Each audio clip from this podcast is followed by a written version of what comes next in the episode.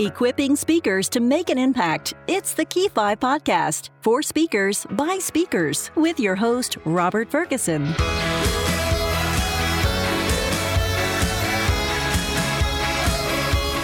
Welcome to the Key 5 podcast for speakers by speakers. For show notes, go to key5podcast.com. Today, we're talking with Jay Izzo, the Internet Doctor, who's an author, speaker, consumer analyst, and psychological business consultant. He helps entrepreneurs and businesses reduce their marketing budget and achieve greater results by understanding the psychology of their consumer in face to face and social media environments. Let's get started. So, Jay, in one sentence, uh, what do you speak about? Well, I'm an inspirational, motivational speaker who talks about how to apply psychology to enhance both your business and your personal life. Well, that's succinct. I love the sound of that. um, Jay, how did you end up in the business of being a speaker? Well, I've always been an entertainer and naturally a gifted speaker. And I had tried to do some other things, but at the end of the day, as I took an inventory of my past life and what I had always done well, and what I've been most gratified by and where I felt I've been the most successful has always been really in front of an audience. And whether I'm in, in speaking, whether it's teaching or doing comedy or training or doing improvisational speaking. Wow, that's uh, that's neat. And, and, you know, some people they, they fall into it. Some people they are scared to death and end up in it. But it sounds like you feel almost called to it. there is. I'm serious. It is. It's really it's really true. I, I really do. I felt like you know, I felt like I just, this was what I was supposed to do. This is what I'm gifted to do. This is how I can help more people in, in, in, in a larger context. And, and that's, I think, is what I'm called to do. Very cool. Well, what what would you say you know now that you wish you knew when you first got started? Oh man, there's so many things, but I, I have I have two big ones. One, I wish I had hired a coach earlier to push mm. me in my career, and uh, because what my, what a coach did is get me to understand how to turn a speaking career into a business. So how do i train that business? That was really what really one of the things. And and it's understanding that speaking is a business. It's not just my passion or a hobby. I'm, I'm trying to be profitable like any other business. And second i wish i would have written my book. I wish I was written a book much earlier than I did in my career, because and and by the way, if you're listening to this right now, and you haven't written a book, you should write one, but don't do it on the cheap. Invest in yourself, hire the best editors, best cover designers, best book coaches, and be excellent because it's going to make a tremendous difference. Because whenever you're excellent, that shows up in your speaking as well. That makes a lot of sense, Jay. I appreciate uh, the advice for a coach, but also for the excellence. Um, we had a in the last season a um, uh, someone we interviewed, Graham Newell, who also said 90% of the business is actually, of speaking is the business of getting the, the speaking business. The other 10% is speaking. Now, you you actually uh, refer to yourself as the internet doctor. How yeah. did you end up at that sort of phrase or that concept? It's such. It's really a funny story. It's and I love telling it. So, I was doing some speaking and sitting on panels and i really wasn't getting paid much money at the time. This is back in about 2005 4 5 somewhere in there. And so i was traveling around with this guy called mr internet. Well we hooked up and he was carrying me around with him and he said you know you're really kind of like this the, all the psychology stuff you talk about. You really the internet doctor. And i said huh that's interesting. So i actually registered the trademark with the with the government and they called me back. The government called me on my trademark because literally I am I am the only person with an R and a circle around it in the world as the internet doctor. And they said you cannot copyright the you cannot be a trademark with the word internet because that's something that's uh, you know uh, out there and you cannot have the copyright of the word doctor. But nobody's tried to put them together before explain to us what you do. And they granted me the registered trademark as the internet doctor in 2006. And that's how it came to be. So I'm like, I'm like uh, government trademark number nine nine four one three seven six five four three four. I think is what it is. well, that's really cool. Uh, I, you know, I, I, don't know if you're uh, like those who like to claim you know they uh, actually invented the internet, but you at least are trying to fix it. well, that's what I'm trying to do for, for, people is help them help them fix it. You know, one baby step at a time. I'm just trying to help you fix it. that's really cool. Well, Jay, here's a question for you. As a, I, as a professional speaker, I know that stories are a key part of what we do to communicate our message. Mm-hmm. And what, what is it you do? Our listeners are always key to understand what, you know, how do you develop a key story that, that you might use across multiple presentations? I, I think I learned this from Jerry Seinfeld in in watching him do things. I know this is, it sounds crazy, but I think there's two ways. One is you you look at your own personal experiences and pay attention to your own behavior and your own emotions and your own mental processes and and how that applies to different situations. I think that's the first thing you do. And then the second thing when you're trying to develop a story is just be so observant and pay attention to other people's behavior in specific situations and then listen in on other people's conversations because they tell a story. And you know that there's that rule of thumb, you know, so and so once told me and you you share the story the first time and then you go i heard it once said and then you tell the story and then you go as i've always said and then you tell the story because it's now yours after the third time. So that's kind of how i develop it i mean it's really true is that you have to develop that story either from your person or listening in on other people's conversations and then developing it across across whatever you're talking about. I find that funny because uh, I, john maxwell's actually told that story and you know he's written a lot of books and he's a great speaker but yeah first time um, you give attribute then you say you heard it? and then it's yours. It's true. It's so true. I do it. I'm, I'm, I'm, and listen, I love John, and I, I, just, but I'm the same way. I, I absolutely will do it. I know it's true. Well, so help me understand. Okay, you've got a story, and but as you present to different groups, mm-hmm. I bet you adapt that. Even how you've now built that story. How sure. do you ensure that that story will be relevant to the specific audience that you're talking to? Well, first of all, I, I think it's important that you not just have one story. I think you should have several stories because we're not just a one story being. Right? I mean, there's more to me than just a story. I have a bunch of small stories that lead me to where I am right now. So, the first thing I do is I ask the conference organizer or the person who's hired me, what are the demographics? And then, most importantly, what are the psychographics? Of the audience. That is the personality, values, opinions, attitudes, interests, lifestyles.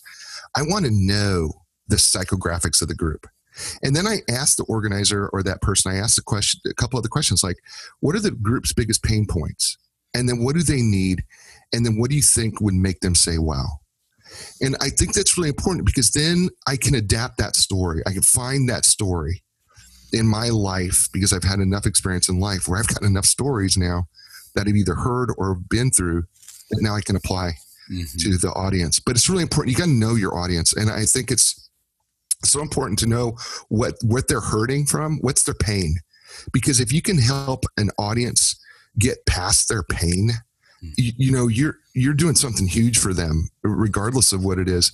So i think that's important. So you got to ask questions. You got to ask your organizer. You, you have to have that confidence to walk in there and say what do they need? Because i'm not going to be presumptuous I love the way you describe that and trying to find the pain. For, for a number of speakers that I've talked to, Jay, it, it seems sometimes difficult to identify that mm-hmm. because the confer, conference organizer, meeting planner, they may say, well, here's what I want as the outcome, but that may not, that may be the surface as opposed to right. the way you've described it, pain. Are there other things you've done, I guess, to sort of get to the root down to, well, what's the real issue going on here? Yeah, I, there is. So a lot of times, uh, something recently just happened that the organizer sent me the, an Excel sheet of everybody who's coming to the conference. I mean, their business. Wow. I mean, like what business they're in, and that gave me enough research to go through and look and say, oh, well, this is where this is where their pain point is. I can absolutely see based on their website and what they talk about, who they work with, who their consumer is, that okay now i can see where their pain point is. And i can now address that with some stories or maybe maybe one particular story. And and in this case you know i can tell my story of my mom and because it's a business thing i'm doing. My mom and dad opening a sweet shop in fords new jersey and and all the challenges they had in doing that in the 50s and 60s and how it applies today. So there is there is a way of doing that, but you have to dig and you have to be willing to do the research. You just can't assume. Love the way you identified that research you're doing. That's brilliant. Uh, good for you. Well, here's the thing, Jay. We know as professional speakers, we're in the business of doing this to make money. People don't, but there are times we we should speak for free. I'm told. Yeah. So, it, what would you suggest to speakers? When and why should they yeah. choose to speak for free? Well, I, I don't do it as often as I used to. Uh, but I'll tell you, I'll tell you situations that I do. So I do will speak for free sometimes for charities or churches because I just I just feel that I, I, need I think you need to get some of your time away like that. I also speak for free if I feel there's a greater opportunity that can come out of it. So like I'm actually doing a you know free one here for the Chamber of Commerce of Raleigh, North Carolina for the Small Business Expo and I'm doing it for free, but there's a huge opportunity at the other end of it because, hmm. as I just told you, I have everybody's address and phone number and email address and everything else, and they're part of the bigger thing. So I will do that because I can see that. Also, I'm probably going to sell. I'm going to sell a bunch of books out of it. So you know that's that's okay too. And but the one thing I will tell you though is whether you're even if you're speaking for free, always invoice your free speaking opportunities always invoice them. And I'll tell you why. So here's what I do I invoice and then we'll say 100% discount zero. So if my speaking fees are $5,000, right? Mm-hmm. Let's say in this case, I would, I would speak for $5,000. I'm going to invoice them five, $5,000 minus $5,000, zero paid in full by the Raleigh Chamber of Commerce. Mm-hmm, mm-hmm. Now, the reason why that's so important here is because you need, even if you did it for free, you need to show people your value. Mm-hmm. Makes sense. Because we have a tendency as speakers when we do free stuff, okay, we did it for free and we move on because we we always get the promise of, oh, you know, if you speak for free, you know, I know this guy or I know this person, and you know they do this big major conference. Well, I got to tell you something. In the in the 20 years I've been speaking in front of audiences, everybody who's ever said I've never had one ever come to fruition. Mm-hmm. So now, though, when I speak and I invoice these people and they see my fees and then they see it's zero to them, mm-hmm. that's a big deal because now they they literally go out and they tell people, "Wow, we got we got a deal from this person." Smart, love it. Well. Jay, as we start to wrap up here, are there any um, secret tips or tricks you'd suggest uh, to speakers to help improve their speaking abilities? I do. I actually have several. Um, and it's not just speaking abilities, but I have a few, but a few top ones. But it's also in getting and how to talk to, uh, uh, you know, to get your next speaking gig. Okay. So the first one is always be well scripted when discussing your speaking opportunities. For example, I, am serious. I practice these scripts. I have a business coach and I practice these scripts all the time, even in the mirror. When someone says to me, I would love to have you speak to my group or whatever, without hesitation, you know what my response is? What? That sounds great. Let's talk about your budget. I'm serious. I, I don't. It, I mean, it rolls off my tongue. I don't even think about it. That sounds great. Let's talk about your budget. And then, and you know what they say? Some things that say, well, I get people say, what if they say they don't have a budget? I said, well, I have a second response. I said, I understand. Do you think you can find a third party or two that'd be willing to sponsor the event and cover my fees and expenses? Brilliant. I mean, I, I, don't, I don't even think about it. it that is, I, it, I am so well scripted in this and objections that, you know, that people go. And then, you know, because people will respect you because this is your business. Right.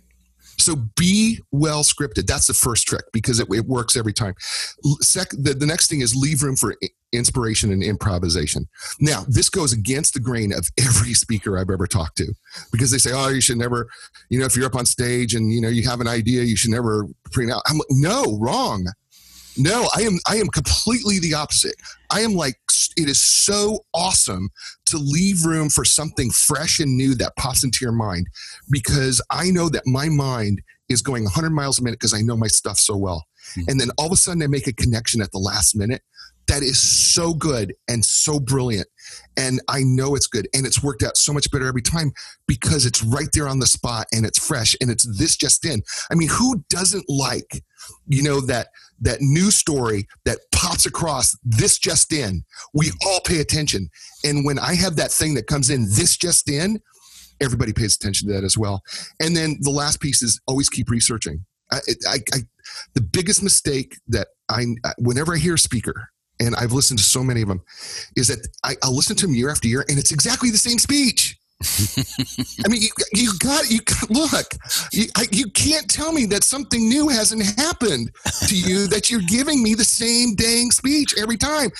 I, I feel like you're you're insulting me. I've heard you now three times, and you've used the exact same word. Matter of fact, I'm I'm next to the person. Go. He's about to say this, and I say it to the person, and they go, "How did you? I've heard him three times. It's not changed. It's the same thing." So you got to do research and keep freshening up your speech and make that happen because if you're not doing the research, then you're insulting the audience and you're taking advantage of them by not doing your homework. And I feel as a speaker, even if I do the same topics, it is up to me to do new research and be fresh and new and refreshing for them because I owe them that because they're paying me for that. That's great, great advice. Thanks, Jay. This is this has been great. And uh, as we like to say to our listeners, we'll see you on the stage. Now let's hear what Alan Hoffler has for us in our Millswick Minute. Today's speaking tip is about why you should do audience interviews prior to a speaking event. If your last audience loved you, it's tempting to think, oh, I'll do the same thing again and they'll love me too. That's a dangerous path to take. Every audience is different. One of the most important and revealing preparations a speaker can make is to interview representatives of the audience they're about to speak to. The sponsor or contracting agency is often not a good source of information. Ask to find someone else who can speak to the group's needs, wants, culture, and attitude. This research will not only give you better insight into their receptivity, it will give custom examples you can use and make you sound more like the expert that you are. I recently did this with a group and found out there was a great unrest centering around an internal reorg and subsequent name change of the organization. Seems that most people felt it was a silly change and the new name was odd and hard to explain. I asked permission to address the topic head on. They said, Well, we can't talk about it, but you can. I addressed the elephant in the room, commenting that I knew a thing or two about funny corporate names. Try spelling Millswick over the phone. And I went further to give them insight about how to press forward. The sponsor loved it, and the audience was relieved to have someone address the topic. The real game was in moving past what was on everybody's mind. Interviewing the audience is the best practice for the professional speaker and worth your time. I'm Alan Hoffler, and this is your Millswick Minute. Thanks, Alan. The whole purpose of these podcasts is to provide you, our listeners and speakers, useful insights through interviews with other professional speakers. That's why we say for speakers by speakers. Well, this is the end of season two of our Key 5 Speakers podcast. We'll let you know when season three is ready. Of course, you can listen to all of our podcasts and learn more about our guests by going to key5podcast.com. That's K E Y and the number 5 podcast.com. So go to key5podcast.com today. Thanks for listening. This podcast was produced by your local studio. For more, go to key5podcast.com.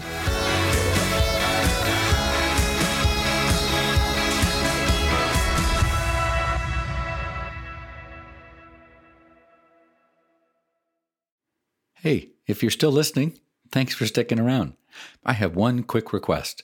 If you like the show, it would mean a whole lot if you left a review over in the iTunes store. This actually helps others find the show. So thanks in advance, and I'll talk to you next time.